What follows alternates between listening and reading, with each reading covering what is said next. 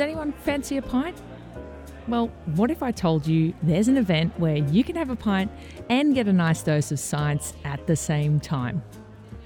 It's called Pint of Science. Maybe you've heard of it?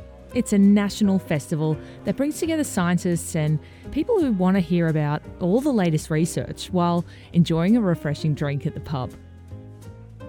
Pint of Science was on earlier this year in May, and I went along with my podcast gear and went to the Keg and Brew in Surry Hills, Sydney, to see a presentation by scientist Dr. Manuel Esperon Rodriguez from Western Sydney University.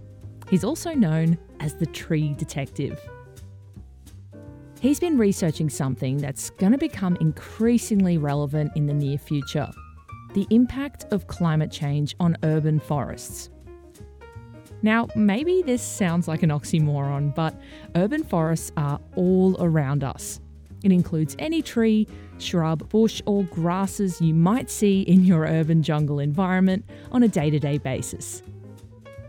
Manuel's been researching what causes the difference between life and death for these vital parts of our urban ecosystem.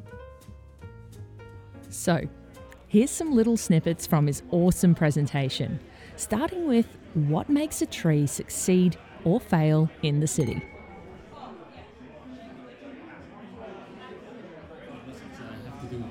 Uh, so if you can think about if you have seen a dead tree in a city and or shrub or or anything maybe it was after a heat wave or after a drought or I think that probably you all have seen dead trees but the problem is that we don't know exactly what kills trees so this is why my research uh, has been focusing about trying to understand why some trees die and trying to identify and disentangle the causes of tree mortality. And this is a very difficult question to respond because sometimes we can find trees that are planted in the same location and one species may die, whether the other one is fine, or even individuals of the same species that you can just fail. So it's really difficult to actually say why a tree is dying. And this is because if you think, let's think about an urban tree, they are growing um, in a limited space, in a limited soil volume, with limited water, limited nutrients. Uh, probably they are planted in difficult conditions where they have to deal with this kind of um, um, human uh, structure. Uh, they also are subjected to uh, development. They have more stress. Uh, of course, they are dealing with people and traffic. So vandalism is a huge problem for trees in cities. And plus, we have uh, storms that can affect trees. Also, we have pests and diseases and climate change like heat waves and drought. And as you can see, it's a tough life in the city. So basically, we're not exactly sure why some trees die. It's most likely a combination of a bunch of stress factors, which I can relate to.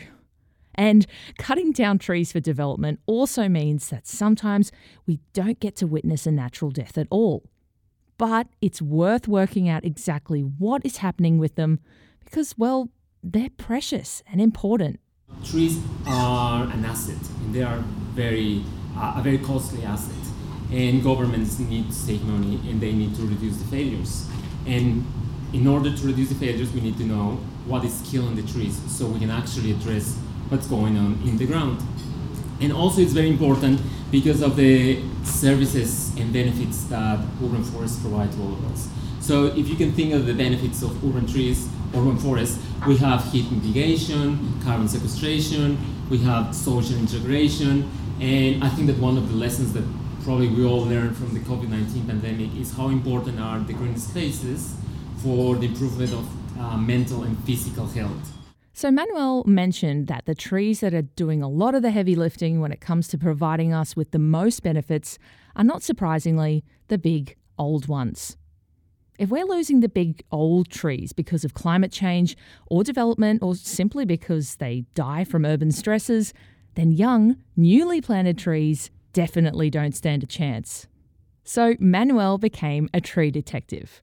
He embarked on a very ambitious project to ask councils across the country which trees were failing. So I reached out to over 200 uh, local councils in all Australia. asking the specific question Do you know a specific species that you don't want to plant because you know it's going to fail for climate change? And out of these 200 plus uh, local government areas, not a single one have a list of species. They just don't record this. They don't keep records of failures and let alone the records of climate change. Rather than getting discouraged, Detective Manuel went on the hunt to see if this was a phenomenon limited to Australia. But after creating a network of scientists in 22 different countries, he found that this lack of data around climate change and urban tree deaths is going on around the globe. In none of these countries, including the US, China, UK, Italy, uh, Spain, they couldn't tell me that they are actually recording uh, climate change driven failures. So I got to the point where I said, okay, we don't know what is failing, climate change is occurring, so what can I do? How can my research help governments to advise them and say, okay, these plants shouldn't be planted? He identified 3,000 plant species across 87 Australian cities and compared them to two risk factors. The first one is the safety margin. This is just a measure of how stress is a plant currently planted. So, for example, if we know that a given plant can tolerate 20 degrees of temperature. That's the hottest that the plant can tolerate. And it is planted in a city that can become as hot as 30 or 35 degrees.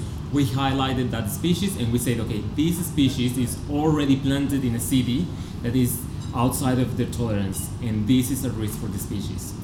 And we did this for all the 3,000 plus species in all the cities.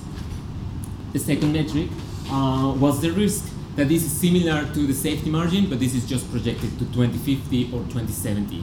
So using climate change projections, I can tell that this plant or that plant will be at risk because of the future climate change in a given city. And Manuel found something completely shocking. Today, in cities across Australia, almost 90% of the plants already planted in cities are experiencing conditions that are exceeding their tolerance. If you pictured your favourite park with 90% of the plants gone, would it still be your favourite? But that's only taking into account climate. Imagine if you also include development and vandalism. Coming up after the break, Manuel gets an interesting question from the audience and he shares some suggestions for the future and an exciting tool he's working on that can help you choose what trees you should plant in your garden.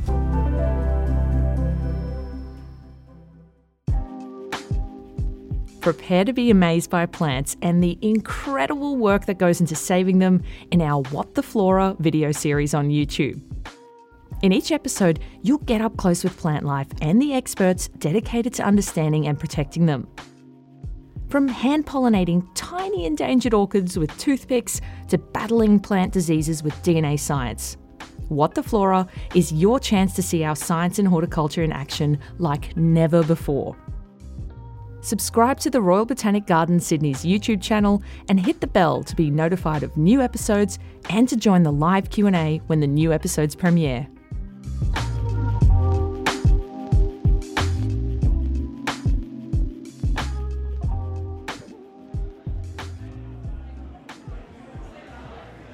Back in the pub, Manuel is fielding some questions from the audience like one from a gentleman who asked what the place is for native species in a warming climate. It's very interesting because the natives, many natives, are the ones that are more in danger.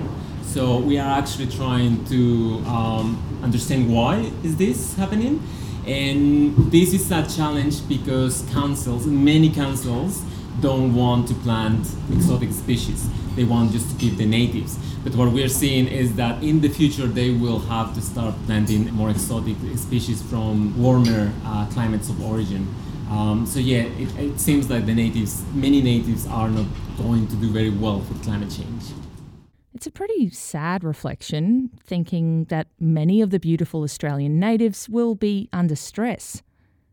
But the very thing that makes them so unique, that is Australia's geographic isolation, is also what makes them more vulnerable. So, placing ourselves in a city of the future, let's say Sydney in 2050, What does Manuel reckon would be a good tree species to plant in these new and warmer climatic conditions? One that will still be around to give us that bit of green shade we love. There are many eucs that are, are, are going to do well, that they are actually um, fine with climate change. Eucalyptus species. The eucalyptus species that are doing very well are those that have broad distributions, like Eucalyptus uh, camaldulensis. Yeah, that, that's basically planted everywhere and, and growing everywhere, so that will do fine. Uh, but yeah, it is uh, a long list of species that can do well. And also the other thing that we can do based on these results uh, is if we know that a city that is going to be warmer uh, than Sydney, for example, let's think about Brisbane.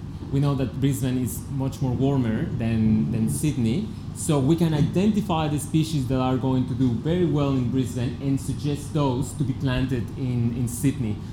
And what about you, the gardener at home? Well, the project Manuel has been working on is called Which Plant Where. It's still in development, but basically, his research will help you find out exactly which plants are suitable for your garden in a changing climate. It is already a web tool that people can go in, can log in, and you can actually put your postal code, and it can tell you the plants that you can actually plant in your postal code in 2030, 2050, or 2070. So yeah, this is actually out there to help people. Thanks for listening to Branch Out. If you want to know more about Manuel's research, you can find him on Twitter. If you enjoyed today's episode, please leave a five star rating and a review. It helps more people find Branch Out to discover the surprising world of plants. Next week, we're back with another Fast Flora Facts episode where I share the most interesting, bite sized bits of research, stories, and just downright cool facts about everything to do with plants. To get every Branch Out episode, make sure you hit the follow button. I'm Vanessa Fuchs, and this episode of Branch Out was produced by Dan Butler.